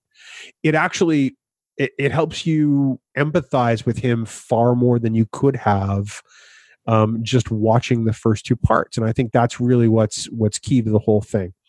Um, I, I, think without that humanity, it's just another two parter. But I really think that elevates the ending, at least for me personally. What do you guys think, Dan? Oh, I absolutely agree. I love that final scene. It's, you know, he spent all this time trying to correct things. And then we see that you know, and I don't believe that he has a daughter in this bill, but but he does spend the, the time with his wife, and his wife says, "It's a beautiful day. Come spend it with me." And he puts his oh, work down, grabs her hand, and off they go. I'm thinking and of a different it, different episode. Okay. Sorry about that. That's okay because it still it still works. I mean, it, it's just it's just a, a wonderful moment, and it's another uh, it's just that one small scene to wrap everything up, and and Kurtwood Smith did just did a fantastic job. There's a couple of things that I really loved about this episode that have always stood out for me. Of course, I already talked about the way Ober says calculations, and my wife and I joke about that all the time. The moment where Janeway is saying goodbye to Tuvok, and she holds his ha- his face in her hands, and he's blind. The emotion in that scene is just unbelievable, and she hugs him, and he hugs her back in his way. I just think that shows that relationship that yet another supposed unemotional Vulcan has with his captain. Absolutely love that, and just the whole idea of the temporal incursions. Like when you see a you see a Krenim warship that's just this little tiny thing. It's not a threat in any way, and then an incursion hits, and you see the wave, and the thing expands into a gigantic battleship right before their eyes, and the guy's like, "Yeah, we're just going to destroy you because you're nothing." Great writing. It's just fantastic. What about you, Christina? Um, well, I do also like sort of that Tuvok Janeway moment. Um, the emotion in her face. I mean, my God, she did such a great job of kind of communicating all of it in just a few seconds. Um, but I also liked how kind of Seven sort of took responsibility almost for Tuvok mm-hmm. after, you know, the incident in the Jefferies tube, and and uh, so you know she was making sure to he got to where he needed to be and tried to offer assistance. And um, I don't know, I just kind of liked seeing even that small group that was left behind the senior uh, officers, you know, just trying to drink the coffee and you know I mean, trying to make the most of it. Um, they're they were willing to to do whatever they needed to do um, to keep going, and it just just showed kind of their strength as a crew together and following Janeway. On that on that note, before Chris, we get your opinion. I want to say you you mentioned something, Christina. One of the things that's fantastic. I, I don't know where he got it. I just know that I want Tuvok's shaving razor blade because that is the coolest razor blade ever in the history of shaving. Chris? I think. Uh, are we asking my opinion on the razor blade? The the, the space Sure, why the not? space bic, or are we going with uh, Space you know, the Gillette Now you know why- or w- with, now you know why I host the show. Uh, yes. Hashtag spacebic. yes, No, Chris, you could regale us with your favorite part. I think it wouldn't be Star Trek if there wasn't a, some sort of humanity in it all, right? Yep. It wouldn't be it wouldn't be an episode of Star Trek if there wasn't that iota of humanity which we see at the end with the Master Reset and Annorax walking with his wife. The point with that you brought up, Dan, about the the, the humanity of Janeway. This whole series has been Janeway always wanting a family, but now has to have a family because of the predicament they're in. It's 70 years before they get home. You can't be a Starfleet captain and a captain alone. You know, it- it's kind of like what I went back and said about Picard. You know, you have to have that humility and you have to have that family sense in a in in a sense. Excuse me, but Janeway always wanted a family, and this was her family. Tuvok being the closest, you know, the elder son, if you will, right? So really that emotion just took off. And and that's a that's another beautiful moment in itself. couldn't agree more. It's uh, it's definitely high up there among my all-time favorite Voyager episodes. So, um, it, it's hard for it not to be because it's just written so so well. Well, there's one last two-parter we're going to look at tonight, and it was one that I I almost didn't pick, but I think it's probably the one that makes the boldest statement out of all the ones on Star Trek Enterprise. It's one that I think probably would have been better served as a season finale, although it occurs close to the end of the final season of Enterprise, and that's the duo of Demons and Terra Prime. Um, two fantastic episodes with a, a storyline that is all too familiar in today's politics about xenophobia. Um, and I, I got to say right off the bat that I, I don't think anyone does villain half as well as Peter Weller does villain. Um, he is superb in this episode. I mean, Kurtwood Smith is great in Voyager on a different level, but Peter Weller just screams sinister, Dan. He really does. He's so good in everything, and it's good to see. I love it when you we see actors that we're familiar with show up in different roles in different series, and and that was good. I was very excited about this because we see Colonel Green, which we all remember from the Savage Curtain. I thought that was a real great continuity aspect uh, of this two parter of this two parter. I think that what you just said, Bill, is, is very important in what I talked about it earlier, and what we're dealing with in today's world and society, these are two must see episodes, probably now more than ever, even back then when they first aired. And I'm going to be very uh, frank and admit, I have not seen Demons or Terra Prime since the first time I saw them back when they first aired.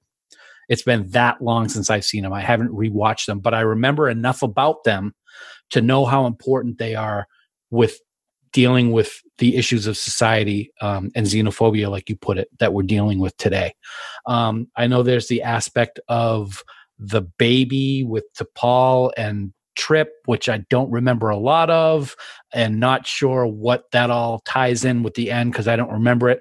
I focus in more when I'm remembering these about about um, uh, Colonel Green and Peter Weller's character wanting to get every non-human off of Earth, or they're going to start firing a giant weapon from the moon or Mars at the planet, something like that. Right. Well, it, it all goes back to uh, Peter Weller's character wanting Earth for humans. Mm-hmm. Uh, Earth for Earthers, if you will, and not wanting any alien presence in the galaxy. I mean, he's a terrorist, and essentially he wants to destroy Starfleet Command before any kind of federation or Mm-hmm. alliance with aliens can be built. Um, so you you you get the xenophobia, you get essentially racism, you get fascism, you get it all in one succinct two-parter. I think that this is a great demonstration of how the writing and Enterprise really kind of elevated in its final two seasons, but in its last season in particular, Christina, because I don't think this is a topic that they would have broached nearly as well in the first couple of seasons. Do, do you think that's the case?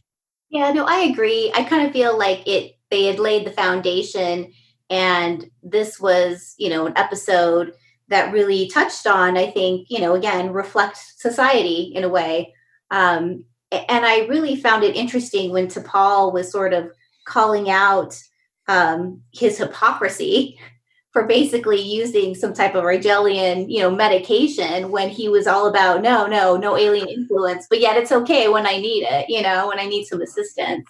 Um, which again, I think is sadly something we see today as well. So I do think the writing was was really well done, and uh, they did a really good job of just kind of communicating again the sort of the message um, and the I guess the fear that exists from some people and, and what that looks like and um, how that tends to you know leads to harm. Um, so it was well, well done overall. You know, it's that whole it's okay for me, but not for the angle. And I think they wrote that into the character extremely well.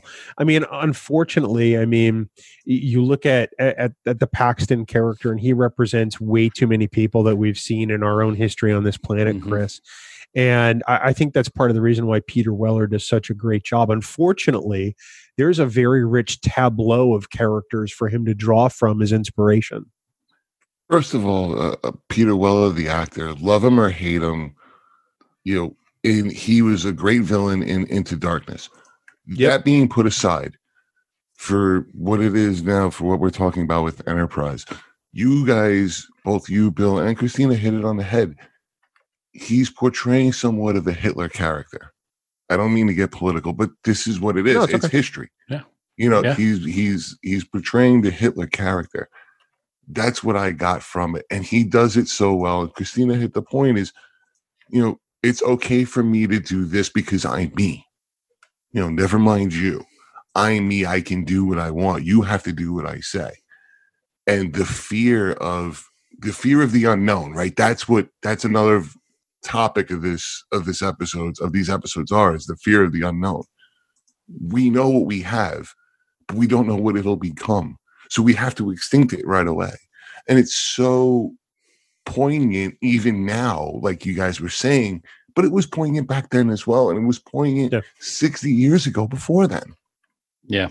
You know, it- it's, It's- so topical and it wouldn't be Star Trek without humanity. It wouldn't be Star Trek without topical subjects such as this.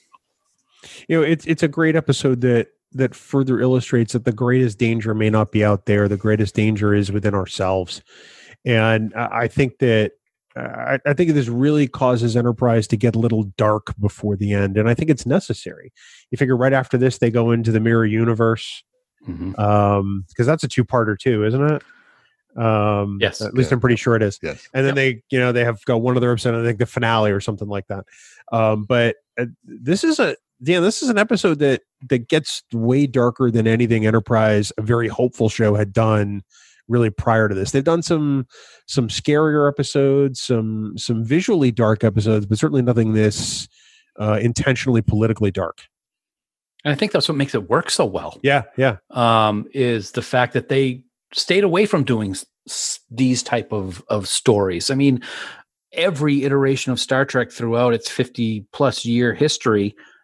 deals with epi- deals with topics that are current when they're doing stories. We saw it with you know uh, Bele and, and TOS and and we saw it in, in in every series. And this was the first time that Enterprise really you know put its toe in the water, so to speak, and it really worked. And it's it's another reason why I'm so disappointed when I look back at Enterprise to see what potential it had after they announced that it was going to be canceled. Because the last half of season three and the entirety of season four were fantastic storytelling episodes. And because of that, you know, Star Trek boredom factor that hit back then, which I still don't understand to this day, we lost out at a potential of three more great seasons of a, an amazing show. Chris? Yeah, I'm, I'm going to echo what Dan said. You know, I, to me, I don't know if it's lore or not, but I think it was rushed because they already knew. I think it was in the mirror. They said when they were shooting in, the mirror darkly that they knew they were going to be canceled. But if you look at the back half of season four, you know, you can tell it was rushed, right? They rushed the Romulan arc, they rushed the Ford, the Vulcan arc. I really, really was hoping for, like Dan said, like three seasons. This would have fit. This ep- these two episodes would have fit in a later season. They could have, uh, they they could have expanded more of the universe in season four and left this for a darker tone, maybe set up for something else.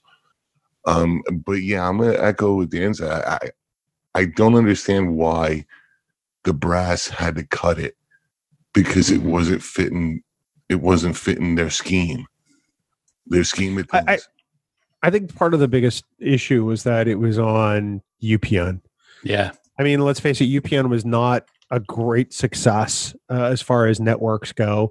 Eventually, it would merge with um, the WB to become the CW because both networks were kind of barely clinging on.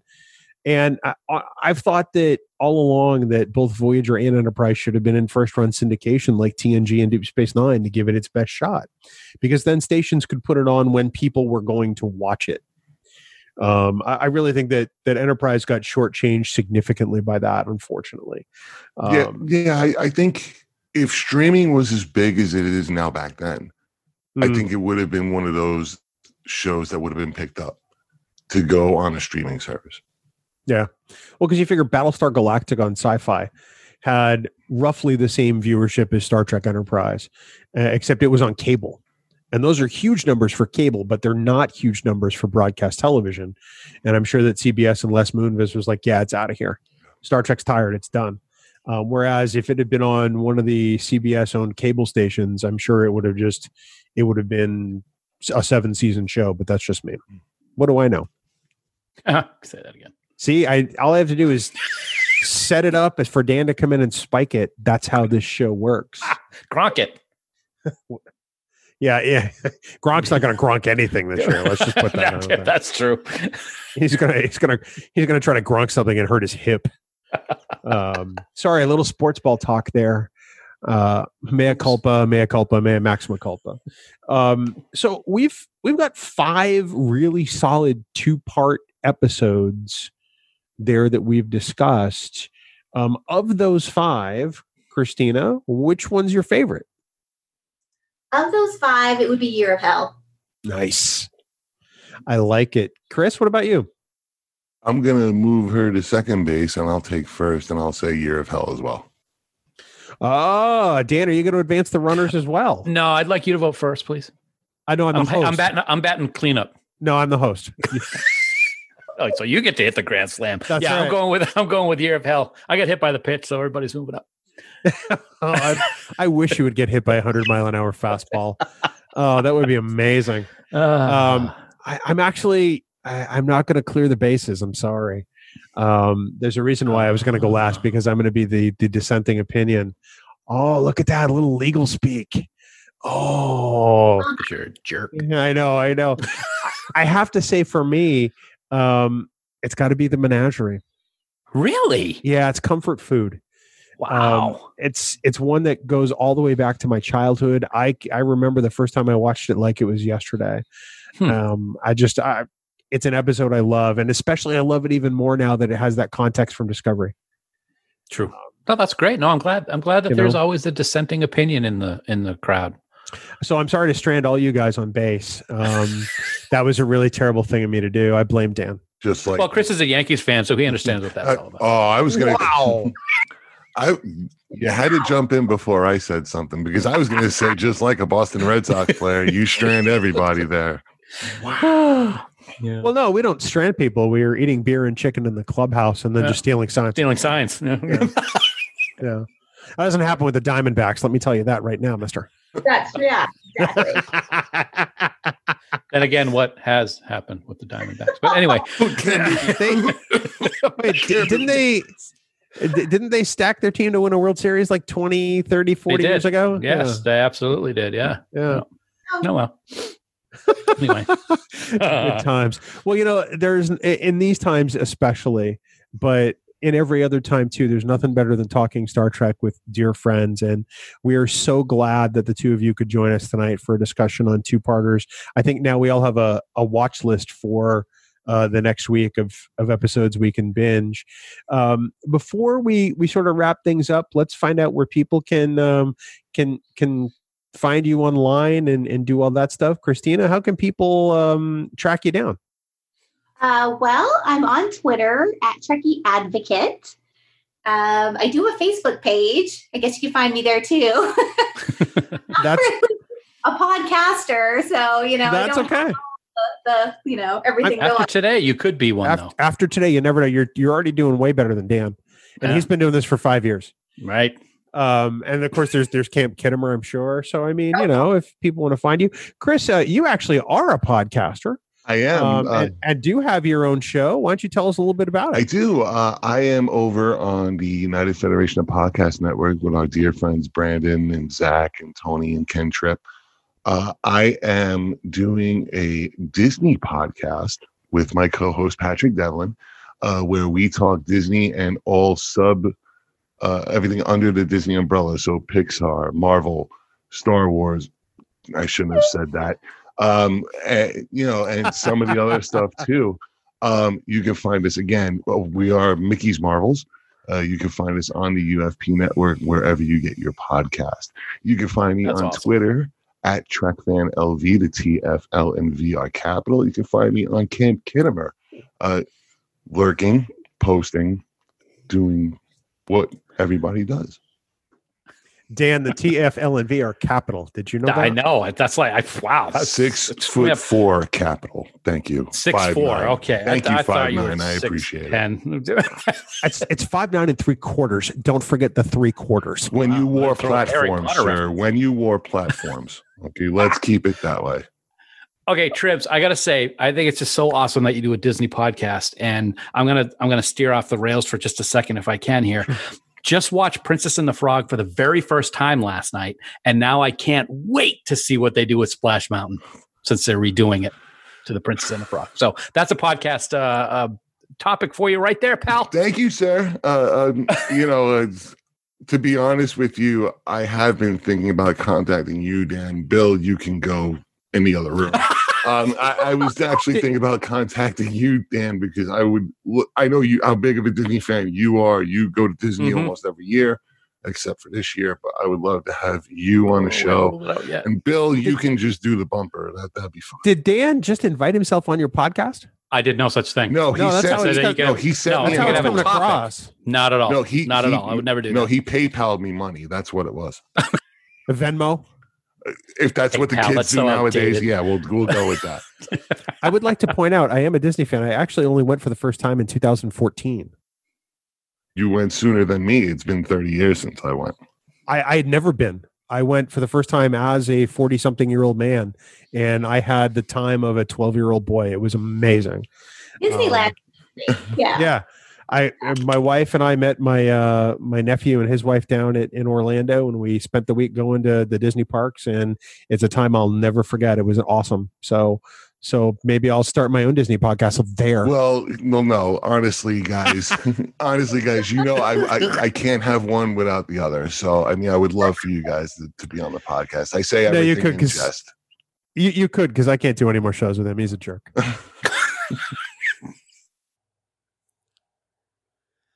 well, Dan, one thing that uh, has infinite parts apparently is the music of Five Year Mission because I seem to just have that on endless shuffle all day long while I'm working here at home.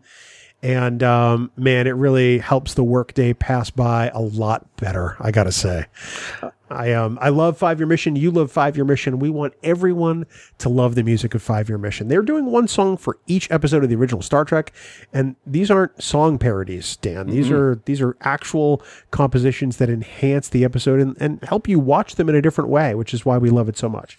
So please head on out to fiveyearmission.net, get all their CDs, send them to yourself. You know, give yourself that gift and uh, and and just become a huge fan because we are. Their songs make you think. And that's something that you don't get these days is songs that make you think. So thank you, Five Year Mission, for making us think because God knows Bill doesn't do that very often. Anyway, um, I'm sorry. Um, you know, what a great discussion we just had about two parters, man. Uh, uh, one of the episodes we didn't discuss though was one of these so-called cliffhangers on TNG. I know it's not one of your favorites, but it's Time's Arrow. And you know the one I mean. You know, I do, Data, I do. Yeah, Data goes back in time because, well, he has to to complete the time paradox of him losing his own head. Uh, but before that happens, he meets up with Guinan, Gul Dukat without makeup, and a historical legend who is not only a famous writer, but little did people know, an amazing drummer and songwriter. Drumsticking is by no means a proper activity for a gentleman. Nonetheless, the deed is done. You know him. I know him. Samuel Clemens. Samuel. Samuel Clemens. Better known as Fark Twain. I just I can't even. It's it's moments like this where I I wish you had already gone on vacation already. I, um, I, I liked that one. I got to do my impersonation, and Gul Dukat was there. Ah, the deed. Fark Twain. Sorry. Anyway, five year mission, you were saying? fiveyearmission.net please go get all their music and support the band because uh, you are guaranteed to become a huge fan dan we want to remind everyone listening that you can support the trek geeks podcast network via patreon there you can see the designs for our annual supporters pin for 2020 and the brand new annual t-shirt that's coming soon as well as get unedited audio of all of our podcasts along with some other perks there dan Yeah, absolutely. And we would want to take a moment right now to thank our associate producers for Trek Geeks. We are so grateful for their support. And they are Adam Sanders, Brandon Everidge, Heather Sohn, John Krikorian, Trey Womack, Sean Lynn, Tim Robertson, Tim Serdar, Vikram Bhatt, Greg Rozier, Andy Fark, Kimberly Francis, Ron Robel, Brooke Horton, Jim McMahon, Luke Burnham, Eric Sakian, Lisa Tomlinson, Jamie McGregor, Brad DeMag, William Edward M. Jr., Dave Andrews, Aaron Mollenkopf, Jonathan Hamilton, and the gracious and wonderful Conrad Hutchins. conrad who, who finally got a haircut I, he looks gracious and wonderful, doesn't he? he does he doesn't look like homeless gracious and wonderful anymore Wow, I didn't think it was that bad. I mean, we love you, Conrad. Dan, Dan off mic was saying how homeless you look. It was amazing. We also want to thank our Trek Geeks producers for their support. They are Ken Tripp, Casey Shafsky, Charlie Mulvey, Chris Trebuzio. I wonder why that name sounds familiar. Craig Ewing, Jackie and Chris Hackney, Lionel Marchand, Matt McGonigal, Mike Bovia, Sean O'Halloran, Peter Craig, Ken Bird, Jamie Rogers, David Hood, Rachel Delaney, Kyle Castillo, Chaz Bradshaw, Kimberly Hartman, Christina Werther, Steph Lescue, and the lovely and talented Jess Vashon. Christina Werther? I've heard of her. Yeah, yeah, yeah.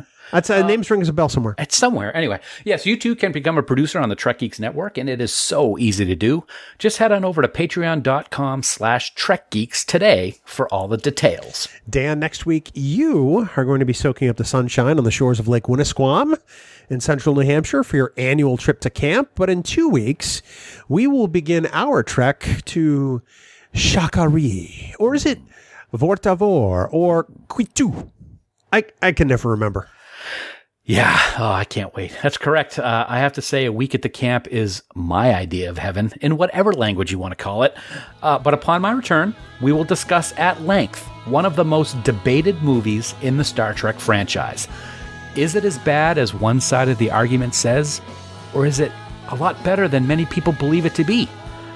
In two weeks, we're going to break it all down. It's Star Trek V The Final Frontier on Trek Geeks, the flagship of the podcast network for your fandom.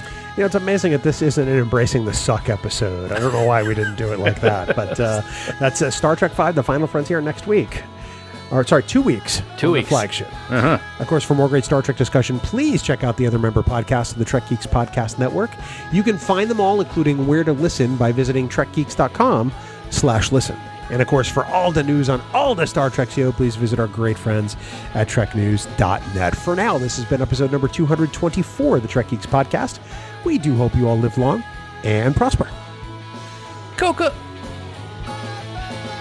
Music for Trek Geeks is provided by Five Year Mission.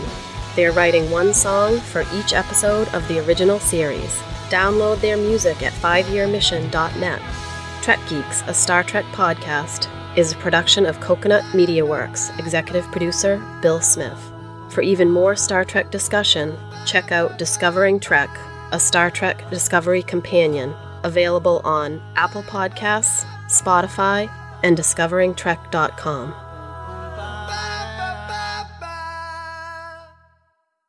Bing bong! Bing bong. Wow. Try to muster a little more excitement here for That's my uh, Bill Ch- Bill Belichick version. Uh, actually, no. This would be Bing bong. uh, we're on to Bing Bong. Bing bong. Bing bong. bing bong. I'm not even close to the mic. It's just I have a projection. Yeah, don't don't project, dude. Just talk. Bleh. You're killing me. Oh, please don't get me started. Oh, I, yeah, I bet you'd love that, you big jerk. Oh, just stick the knife in, twist it, yank it all. You're very violent today. You know, I got to tell you, has nothing to do with violence. Just I'm excited. I mean, you can tell. You can hear my voice. Yesterday morning was the Mutual Kingdom, Omaha's. What? Oh God! Mutual of Omaha's Wild, Wild Kingdom. Kingdom. I, I said it right to you earlier. In our backyard, It's because you typed it out, you idiot. Ex- exactly. It, it was unbelievable. The the animals that we saw in the backyard. We saw a couple hawks flying by at eye level right near our deck, groundhogs, four chipmunks, three turkeys, two deer, and then at one point I got to watch a hawk catch prey on the ground, bring it up to a, a fence post on our neighbor's house, and shred that thing and eat it alive. It was quite the morning. Great. Yummy. And he kept looking at me going, ah. like what? ah. you saw an eagle. it was a hawk though. It was a hawk, though. Yeah, but it was fun.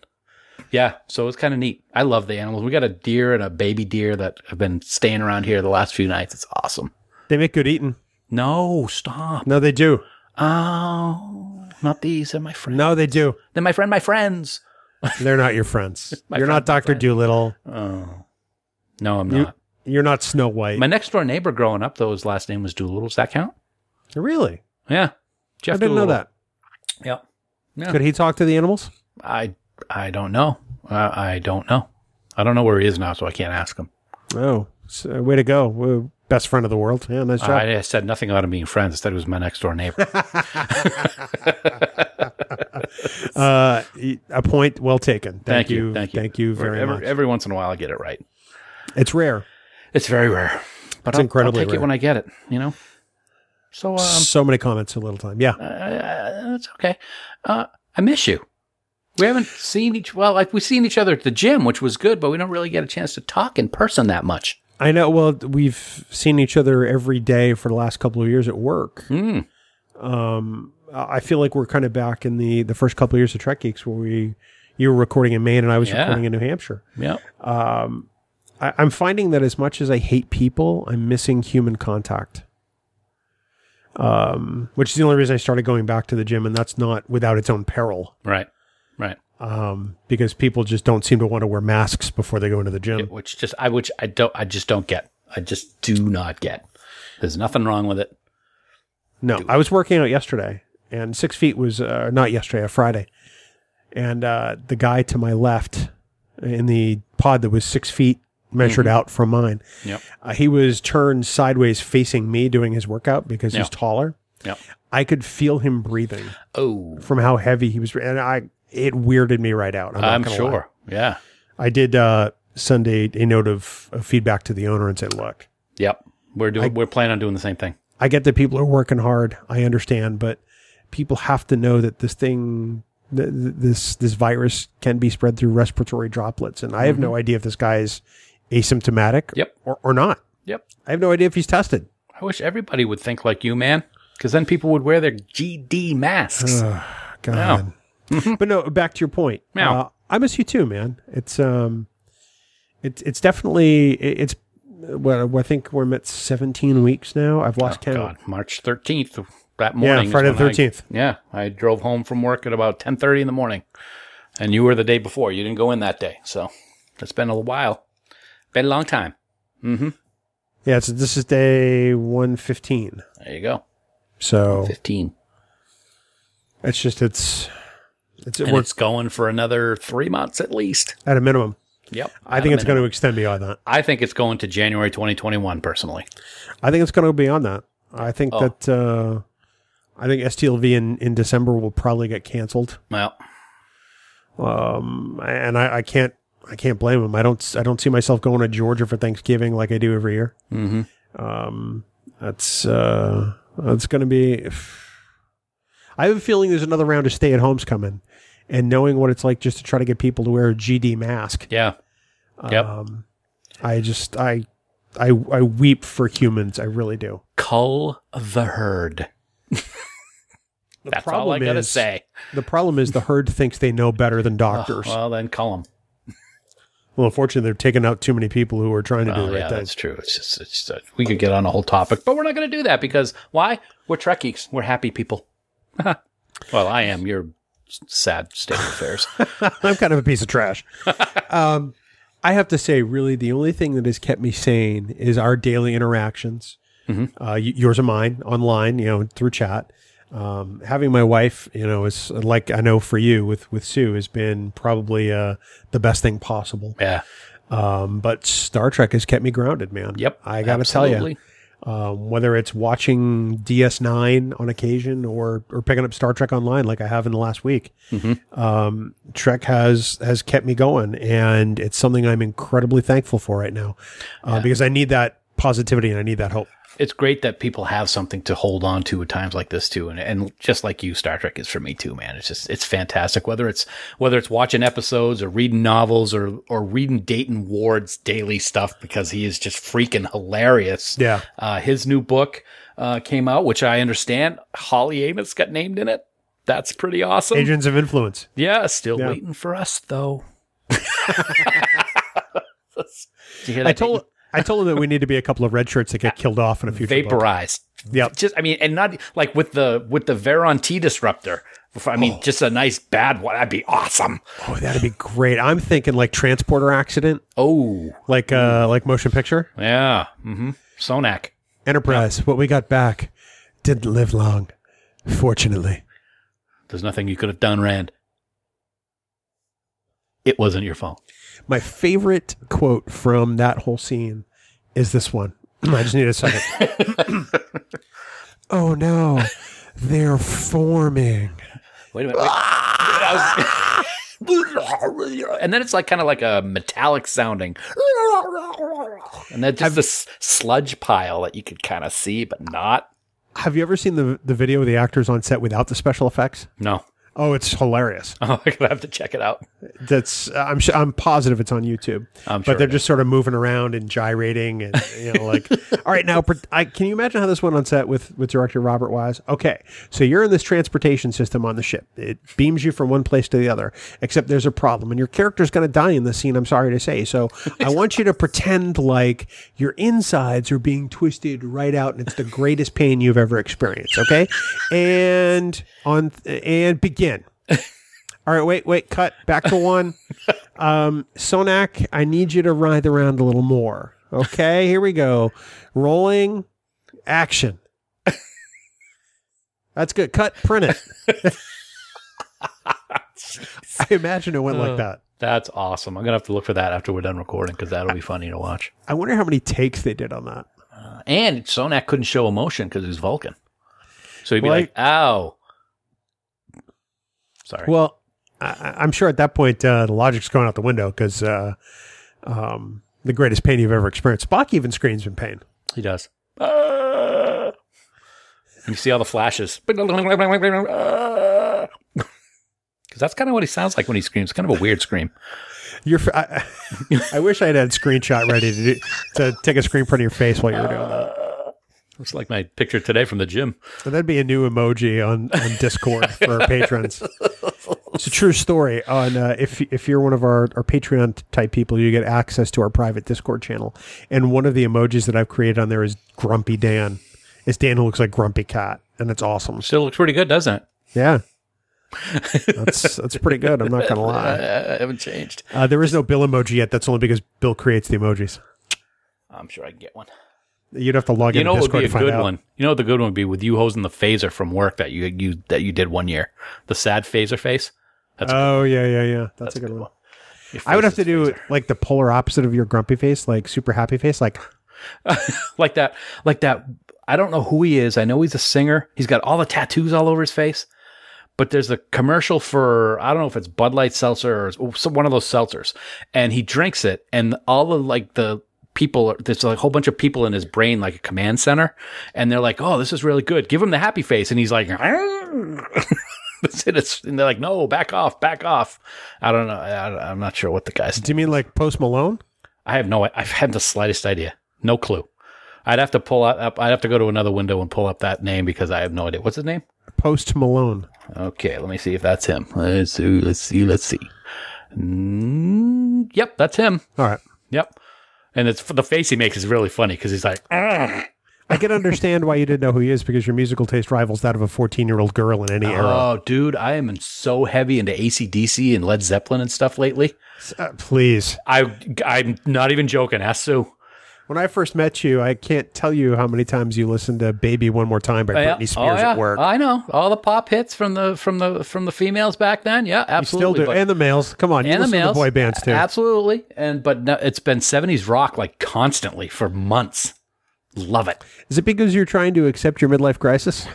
No, I think it all started because of Thunderstruck at the gym.